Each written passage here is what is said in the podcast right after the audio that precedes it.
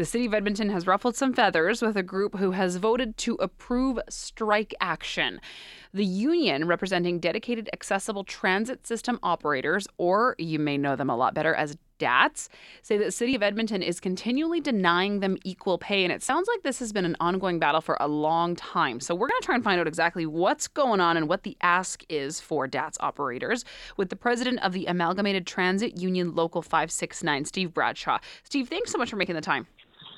My pleasure, Chelsea. Thanks for taking an interest in our issues. Yeah, I mean, I think that this is something that if if you would ask most people at Edmonton, they would say that yeah, a group like this that facilitates travel for people with various types of disabilities and physical limitations, uh, they should probably be fairly compensated for that. So uh, let's just help define exactly what it is that DATS operators do before we get into uh, some of the issues, so, just so that we're all on the same page. So DATS operators transport uh, uh, provide transportation services for uh, the disabled community in Edmonton. That's people with developmental disabilities and physical disabilities. So uh, their work entails uh, a lot of physical work. Uh, mm-hmm. They're they're um, uh, required to be able to uh, maneuver people in their wheelchairs and so on uh, with mobility devices of all kinds. Uh, get them into and out of the the uh, buses, uh, strap them in uh, appropriate appropriately. Uh, they're also uh, uh, tasked with a caregiver role in this. Uh, uh, some of those clients um, are, have a, a, do not leave alone uh, function that goes with them, and so those those DATS operators not only have to be able to phys- physically manage them onto and off of the vehicle into the building or to their home, but they they also have that caregiver role that if there's no one else to take them off to, to transfer them to, then they have to stay with that person or keep them with them. So, so I mean, and, and manage their uh, their their welfare, uh, which is clearly you know would put them into the category of an essential service. So, what's the issue in terms of compensation and the move to approve strike action? Well, uh, Chelsea, this goes back a long ways. In, uh, in the mid '90s, these DATS drivers came to the union and asked to, to join the, uh, the union. At that time, they were not technically employees. They were not considered employees of the city. They they were independent contractors, or so-called independent contractors. But each one had the identical same uh, contract with uh, the name change to protect the guilty. I think. Um, uh, in the big picture, they had a seven days a week work schedule. They were required to be able to be available to provide service six days a week. The seventh day a week was their only time to maintain their vehicle, wow. uh, to do their paperwork, that sort of thing. And they needed some relief from that. They needed out of this job ghetto that they were in, and they were not well compensated at that time either. So the union brought them in. Uh, we organized them.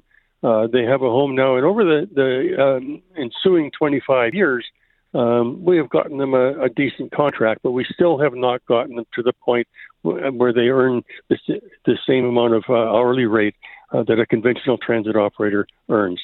Now, we've done um, a survey across the country of 16 different uh, transit properties, uh, including Toronto Transit Commission, including uh, uh, transit properties in, in Vancouver, in Winnipeg, in Halifax, uh, uh, everywhere you go, we, we were out there finding out uh, of those 16 transit properties, nine of them pay uh, their employees, their, their paratransit employees, the same as they pay uh, their um, uh, conventional transit operators. Mm. Two of them pay them actually a premium, recognizing the the uh, uh, increased um, uh, responsibility of the job. Uh, yeah, I mean, what you're describing is a situation that I think would be really challenging for most people. And so, yeah, you would almost expect that this was something that would be, be something that would sort of go over and above uh, in terms of compensation. Is that the ask here? Is to ask for something that's uh, that's that big of an increase, or is it just simply for fair pay?